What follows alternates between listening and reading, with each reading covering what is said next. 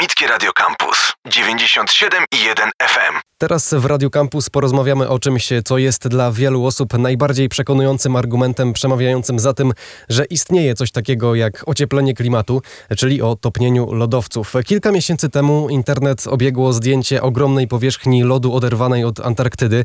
Takie widoki szczególnie na nas działają i dlatego teraz zapytam o przyszłość lądolodów i lodowców na naszej planecie. Czy naprawdę grozi nam zniknięcie lodu z powierzchni Ziemi? Naszego gościa zapytam też, jak topnienie lodowców wpływa na oceany i czy poziom morza stale się podnosi. Razem ze mną jest profesor Maciej Dąbski z Wydziału Geografii i Studiów Regionalnych Uniwersytetu Warszawskiego. Dzień dobry. Dzień dobry. A naszą rozmowę chciałbym zacząć od lodu morskiego w okolicach biegunów. E, jego zasięg cyklicznie się zmienia, prawda? Tak jest, oczywiście. E, jeżeli na północy przyrasta, to na południu ubywa i odwrotnie. Tam, gdzie mamy lato, to na południu mamy zimę. Także to jest taka huśtawka, z tym, że dominuje, jeżeli chodzi o e, taki bilans masy lodu globalny, dominuje ten, który jest na półkuli południowej. We wrześniu mamy, obserwujemy minimum zrodzenia na północy, czyli Oceanu Arktycznego, natomiast maksimum w marcu. I dokładnie odwrotnie jest na półkuli południowej, na Oceanie Południowym, który okala kontynent antarktyczny. I teraz mamy tak podręcznikowo wyjaśnione, jak to jest w przyrodzie. Ale teraz to, co pan powiedział, chciałbym odnieść do zmian klimatu. Czy w tym przypadku widzimy jakieś niekorzystne zmiany? Czy na przykład w lato ten e, powierzchnia lodu morskiego drastycznie się zmienia w porównaniu z tym, co było na przykład 50 lat temu? Tak, zdecydowanie. I to w szczególności, jeżeli chodzi o zlodzenie Oceanu Arktycznego, czyli na półkuli północnej, widzimy, że te minima letnie notowane we wrześniu mają tendencję zdecydowanie e, spadkową, jeżeli chodzi o obszar. E, I tak mniej więcej utrzymywały się na poziomie 7-6 milionów kilometrów kwadratowych i teraz mamy około 4, e, a nawet mniej. W 2012 roku został pobity absolutny rekord od czasu pomiarów poniżej 4 milionów, e, kilometr, e, milionów kilometrów kwadratowych powierzchni. Ale to nie tylko chodzi o e, powierzchnię lodu morskiego, także o jego grubość, która maleje. Jeżeli pomnożymy powierzchnię przez grubość lodu, mamy objętość. I teraz, jeżeli porównamy sobie, ile mieliśmy tego lodu w Arktyce, mówię o lodzie letnim, tym takim minimalnym, e, wrześniowym, te, jak pan powiedział, mniej więcej 50 czy 40 lat temu, to, to ubyło ponad 2 trzecie objętości. Ubyło ponad 2 trzecie objętości. Także y, to jest niesamowita sprawa. Czy zatem grozi nam taka sytuacja, że tego lodu morskiego w ogóle nie będzie w lato na przykład? Y, jak najbardziej jest możliwe, że w ciągu, nie wiem, 20 lat, może 30, będziemy w stanie żaglówką, czyli nie lodołamaczem, dopłynąć do bieguna we wrześniu.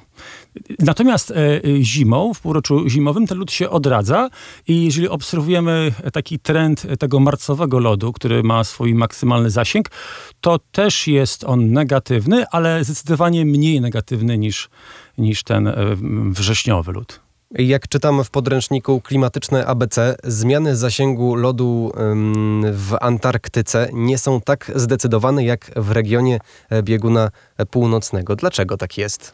Tak, rzeczywiście. E, a nawet e, można powiedzieć, że jeżeli byśmy brali taki trend 40-letni, to mamy lekki trend rosnący, jeżeli chodzi o powierzchnię lodu na Oceanie Południowym. Z tym, że ten trend został zaburzony w roku 2016. Rzeczywiście był wtedy rekordowy, e, rekordowy spadek tego lodu. Doszło do napływu ciepłych mas powietrza i tak to tak taki ewenement się wydarzył.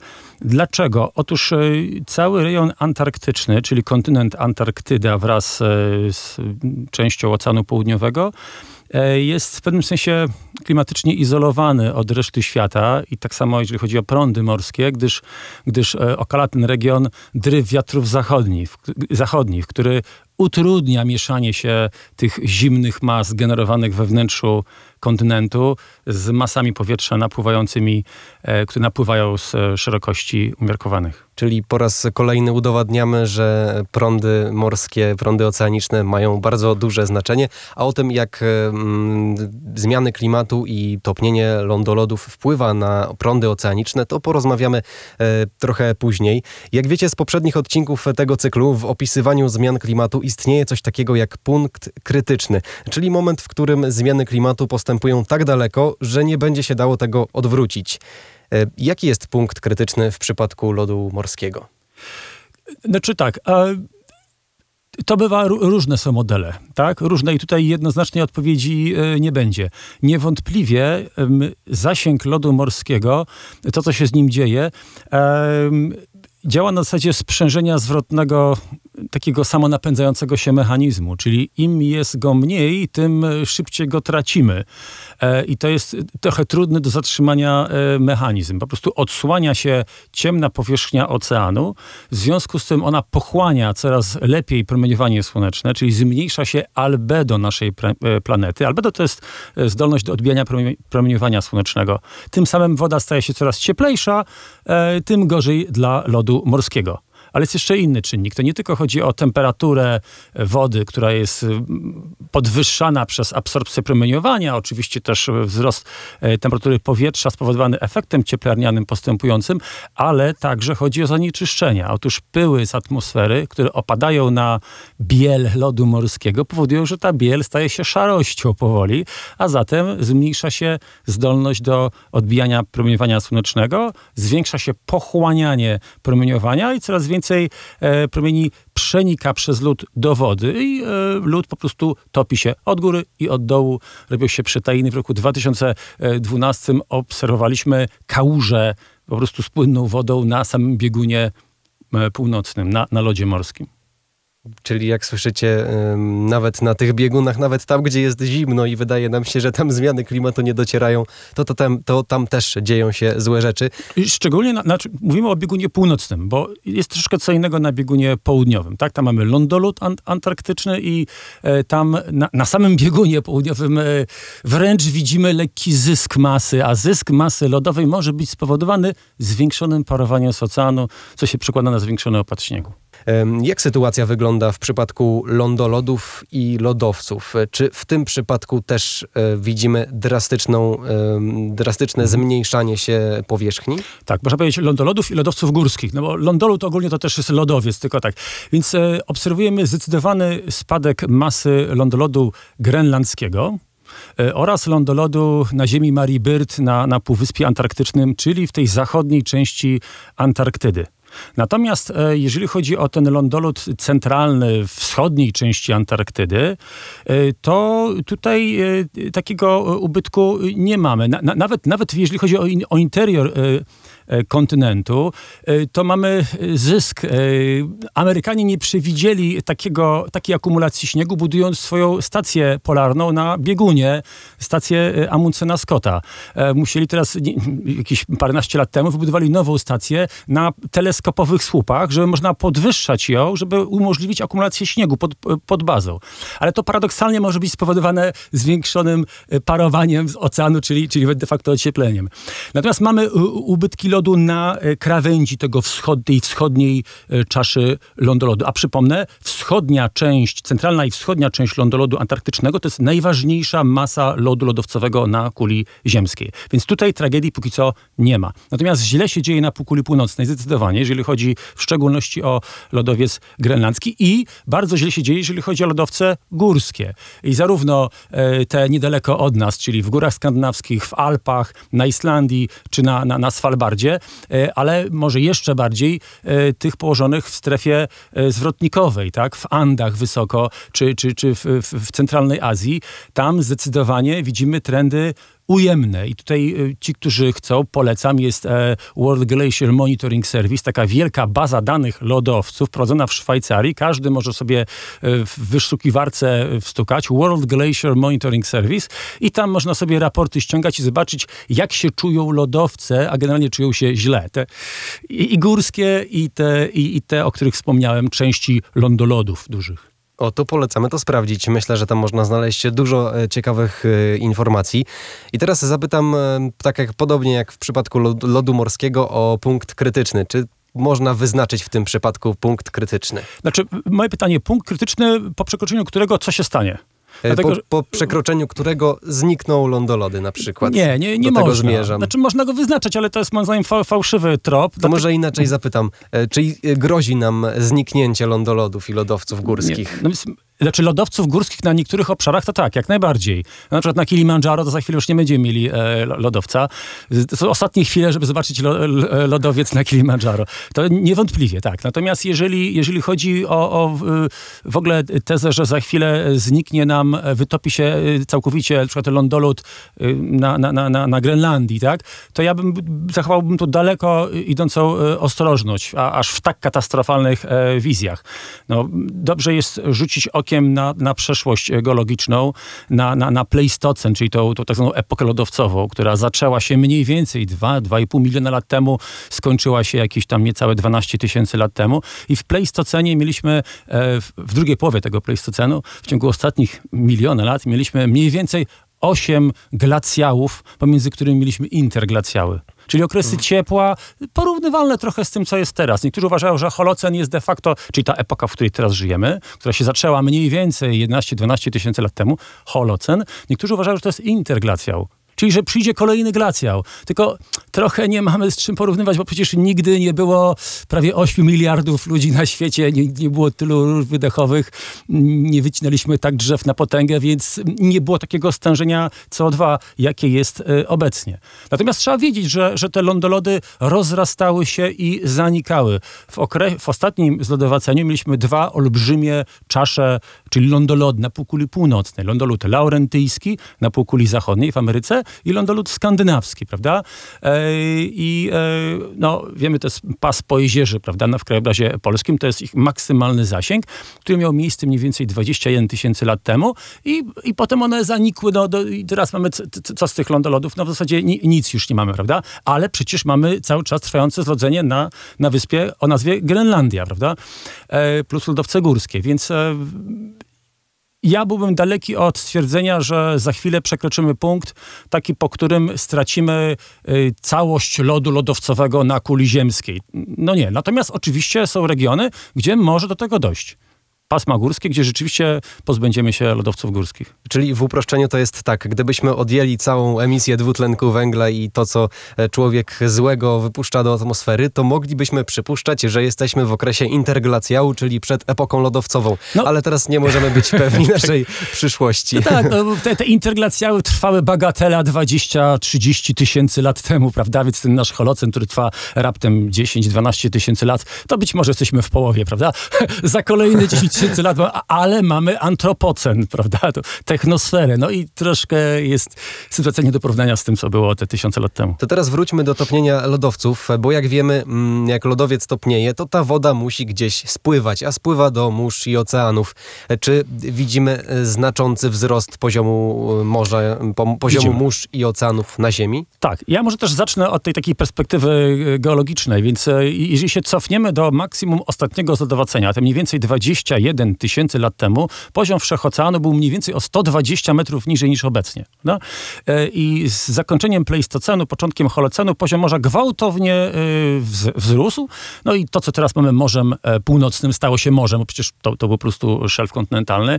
Cieśnina Beringa stała się cieśniną, przecież to był pas wykorzystany przez, przez ludzi, prawda, ty, tych, którzy potem stali się Indianami.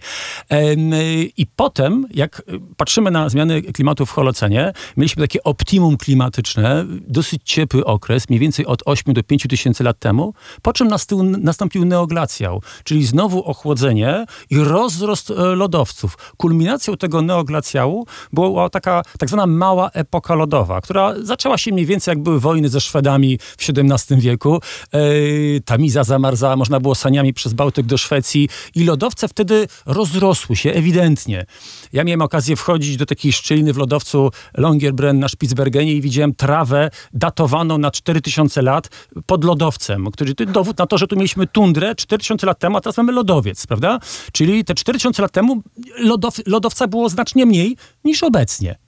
E, natomiast ta mała epoka lodowa skończyła się mniej więcej w XIX wieku. Tutaj są w zależności od terenu różne daty, XVIII-XIX wiek i nastąpiło ocieplenie. I ono przyspieszyło oczywiście w XX wieku, a w szczególności o, mniej więcej po roku 80, 75 gwałtownie jeszcze e, przyspieszyło. I oczywiście topnienie lodowców powoduje przepływ wody do oceanu i jego podwyższanie się. Podwyższanie się poziomu morza jest także efektem rozszerzalności termicznej wody, bo gdyby woda puchnie.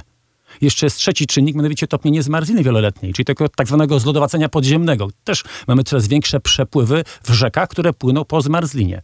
E, I obecnie, y, czyli od czasu zakończenia małej epoki lodowej, w której te lodowce roz, oś, osiągnęły swoje maksima w, epoce, w epoce holoceńskiej, mniej więcej XVIII-XIX wiek, poziom wszechoceanu wzrósł już mniej więcej o 30 centymetrów. I obecnie tempo wzrostu poziomu morza przyspiesza. Teraz jest już ponad 3 mm e, rocznie. Ale nie wszędzie. Są takie obszary, w których poziom morza opada. Na przykład Szwecja. To są obszary, które były wduszone wciśnięte przez lądolud y, pleistoceński. Prawda? I pierwszą reakcją systemu na zanik lodowców było oczywiście wtargnięcie morza, podwyższanie się szybkie morza. Morze wtargnęło, zalało e, e, e, ląd, ale po pewnym czasie y, po prostu skorupa zaczyna e, jak gdyby oddychać, relaksacja następuje, ruchy glacji izostatyczne i one jak gdyby spychają morze z powrotem i Szwedzi zyskują terytorium. Tam Zatoka Botnicka się, można powiedzieć, kurczy w pewien, w pewien sposób, tak? Więc yy, mówimy o średnim światowym poziomu, e, poziomie morza i on się podwyższa. No najgorzej oczywiście mają mieszkańcy Kiribati, wysp takich atolowych, prawda, gdzie wysokość nad poziomem morza osiąga, nie wiem, dwa metry lub mniej. No tak, i tam jak rzeczywiście... wiecie z, o, z wcześniejszego odcinka naszego cyklu, e, takie wyspy mogą wkrótce zniknąć tak. z powierzchni I to ziemi. Jest, I to jest prawda, zdecydowanie. A poza tym, jeszcze dajmy na to e, Holandię. E, Holandia z kolei e, nie tylko, że doświadcza wzrostu poziomu morza, to tam, tak jak skorupa kontynentalna pod Szwecją wynurza się i Szwedzi się z tego cieszą może, tak z kolei Holendrzy się smucą, dlatego że to jest jak huśtawka.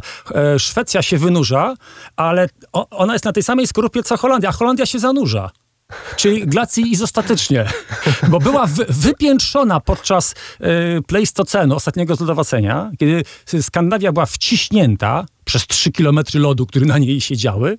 Holandia była wtedy wypiętrzona, a teraz jest odwrotnie. Szwecja się wynurza, czyli taka huśtawka, prawda? A, a, y, a skorupa ziemska pod, pod Beneluxem się, się obniża. I trudno znaleźć na to sposób, żeby to E, zatrzymać, prawda? E, Wcześniej rozmawialiśmy o lodzie morskim, o lądolodach e, i lodowcach. Mm, Powiedzieliśmy też, że mm, cały czas podnosi się poziom morza. I ca- jeszcze teraz na początku tej trzeciej części naszej rozmowy chciałbym skupić się na tym, jak topnienie lodowców wpływa na morza i oceany. Bo to topnienie może też wpływać na cyrkulację prądów oceanicznych. Tak, oczywiście. E, Topnienie lodowców dostarcza słodkiej wody do... Tutaj skupmy się może na półkuli północnej, bo to jest najbardziej chyba takie dobre do, do wytłumaczenia. E, I e, rozrzedza północny Atlantyk ocean, i ocean arktyczny.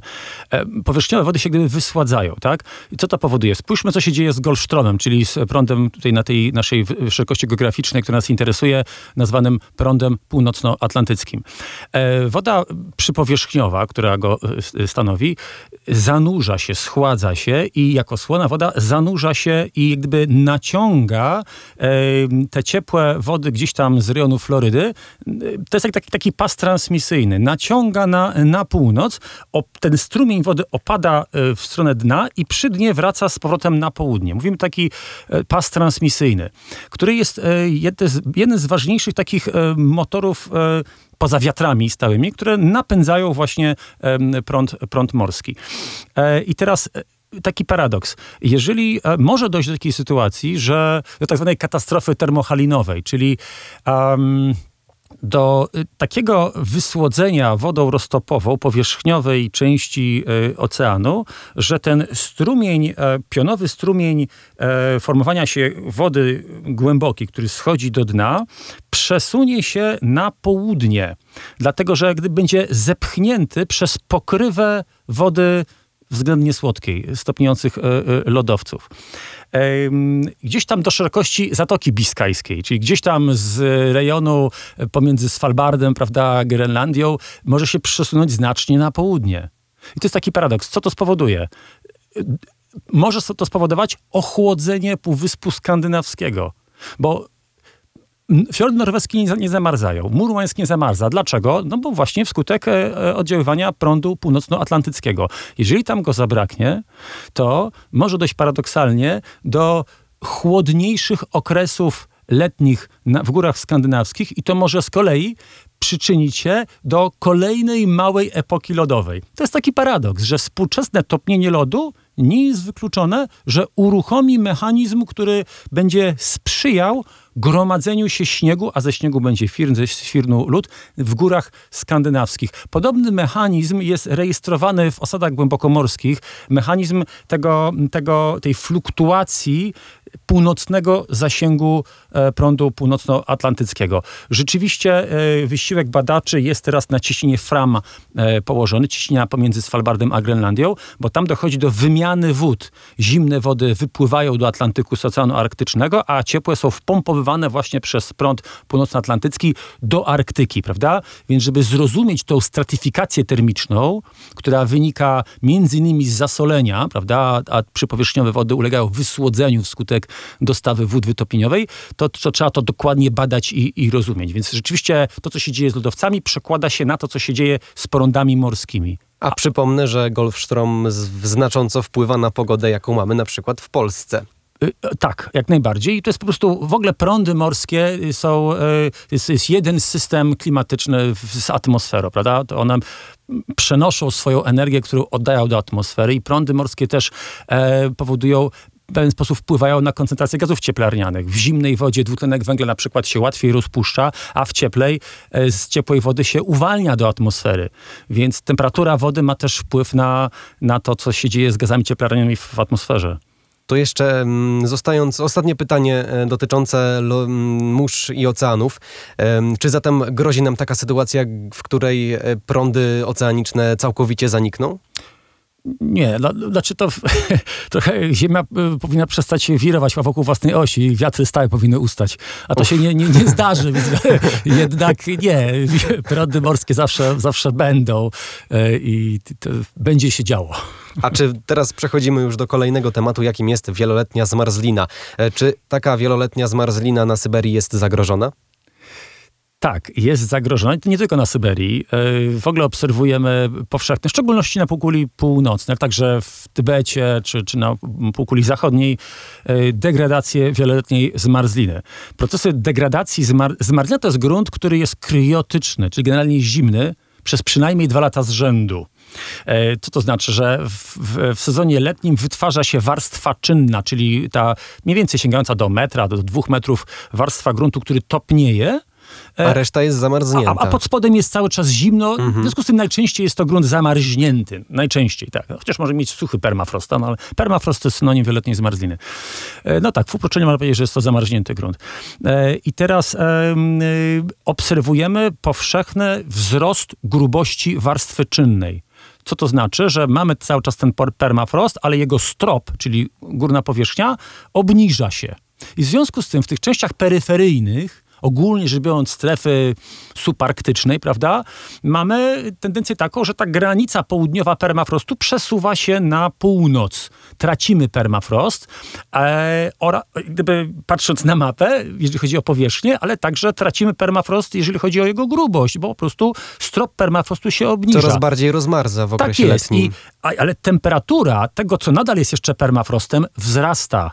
I więc taka ta fala ciepła przechodzi nam powoli, powoli, to zajmuje dekady, przez warstwy skał na głębokości 50 metrów, 100, 200, aż w końcu przeniknie całkowicie i wtedy dojdzie do skokowego podniesienia się spągu permafrostu. Spąg to jest dolna powierzchnia, czyli najpierw reaguje nam strop permafrostu, a po kilkudziesięciu latach, kiedy ta fala ocieplenia przeniknie całą warstwę zamarzniętą, gwałtownie podstawa permafrostu skoczy nam w górę, prawda? Więc, e, a co to powoduje? To powoduje bardzo różne, e, przeróżne konsekwencje. No, trochę pozytywnych też jest, dlatego że fundamentowanie na permafroście jest rzeczą dosyć trudną, więc e, mamy przykład miasta Thompson w Kanadzie, gdzie póki była tam, były płaty z marzliny gdzieś tam pomiędzy domami, no to tam nikt nie budował, bo nie opłacało się, a jak permafrost się wytopił, no to hurra, e, budujemy, bo wreszcie jest po prostu łatwiej, tak? Więc pewne aspekty pozytywne też są. Natomiast dla, dla gospodarki człowieka, natomiast trzeba wiedzieć, że e, znaczna część obszarów permafrostowych e, to, e, to, jest, to jest zbudowane z, z osadu, który ma bardzo dużo substancji organicznej.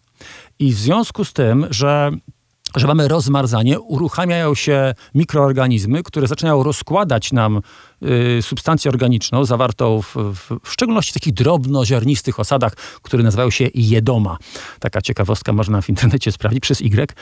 Y, I, i to powoduje, że, że y, w efekcie rozkładu substancji organicznej w gruncie, który jeszcze do niedawna był permafrostem, a już teraz nie jest, y, czyli w tej warstwie czynnej, która staje się coraz bardziej gruba, uwalniają się metan i dwutlenek węgla, czy lub dwutlenek węgla, w zależności od tego, czy jest dostawa tlenu, wtedy dwutlenek węgla, a jeżeli nie ma, a często nie ma, bo warstwa czynna jest e, to takie bagienko nawodniona, wtedy mamy warunki e, beztlenowe, wytwarza się metan. Jest to bardzo silny gaz cieplarniany, który oczywiście przenika przez powierzchnię tundry do atmosfery. I mamy wiele raportów, które mówią, że z powierzchni tundry mamy wzrost emisji tego bardzo silnego gazu cieplarniego, jakim jest metan. Czyli nie to, jest, to jest jedna rzecz. Rozkładają się, rozkłada się substancja organiczna, która do niedawna była jeszcze zamarznięta, a już teraz w coraz mniejszym stopniu jest zamarznięta. Ale jest jeszcze inny czynnik emisji tego metanu. Mianowicie w obrębie permafrostu oraz bezpośrednio pod permafrostem mamy takie, taką substancję krystaliczną, związek wody i metanu, klatraty metanu. I te klatraty są dosyć stabilne, jeżeli jest temperatura chłod, niska. Natomiast jeżeli e, temperatura wzrasta i ten permafrost staje się rozszczelniony, prawda, z ciągłego przechodzi w nieciągły, to te klatraty metanu zaczynają emitować metan, który przenika przez szczeliny w permafroście, przez warstwę czynną i leci do atmosfery. A to nie tylko przez tundry, ale także na przykład w dnie Morza e, Oceanu Arktycznego, na przykład w dnie tych mórz szelfowych rosyjskich, w szczególności jeżeli chodzi o e, Morze Wschodnio-Syberyjskie. Mamy, obserwujemy emisję metanu jak gdyby przez toń wodną, czyli z dna, które jest zamarznięte. Mamy permafrost podmorski, emitowany jest metan, przenika przez wodę morską i, e, i do atmosfery leci. To jest, to jest niesamowite zjawisko. Mało tego, e, od niedawna, czy stosunkowo nie, nie niedawnego czasu, to jest jakieś, nie wiem, od 15, mniej więcej 20 lat, mamy takie formy rzeźby, które naprawdę w podręcznikach, podręcznikach do, do, do, do, do geomorfologii nie są obecne. Mianowicie mamy kratery metanowe. To jest coś niesamowitego. To są, to są, jak się uważa, jest jeszcze forma do końca niezbadana, to jest taka dziura w ziemi, która powstała wskutek gwałtownego uwolnienia metanu, wskutek, w sposób taki eksplozywny. Powstają dziury, jak leje krasowe, które się szybko wypełniają wodą. Bardzo głębokie. I uważa się, że to jest, e, to, jest forma rzeźby, e, która jest efektem gwałtownego wydostania się, takiego wybuchowego wydostania się metanu. I takie, takie kratery mamy na przykład w rejonie Półwyspu Jamał, ujścia rzeki Ob, czyli tej Syberii e, zachodniej, północnej części Syberii Zachodniej, tam, gdzie właśnie mamy dużo węglowodorów, tam y, skąd czerpiemy gaz i, i ropę naftową. Więc jeżeli chcecie więcej przeczytać na temat tego, jak zmiany klimatu wpływają na kondycję lodu na Ziemi, e, to wejdźcie na stronę klimatyczneabc.uw.edu.pl. Z tej strony możecie bezpłatnie pobrać całą publikację, e, którą inspirujemy się e, tworząc ten cykl klimatyczny. A jeżeli chcecie jeszcze więcej, to chyba jednak polecam studia geograficzne. Naszym gościem był profesor Maciej Dąbski z Wydziału Geografii i Studiów Regionalnych Uniwersytetu Warszawskiego. Bardzo dziękuję dziękuję za tę rozmowę. Dziękuję bardzo. Radio Campus. Same sztosy.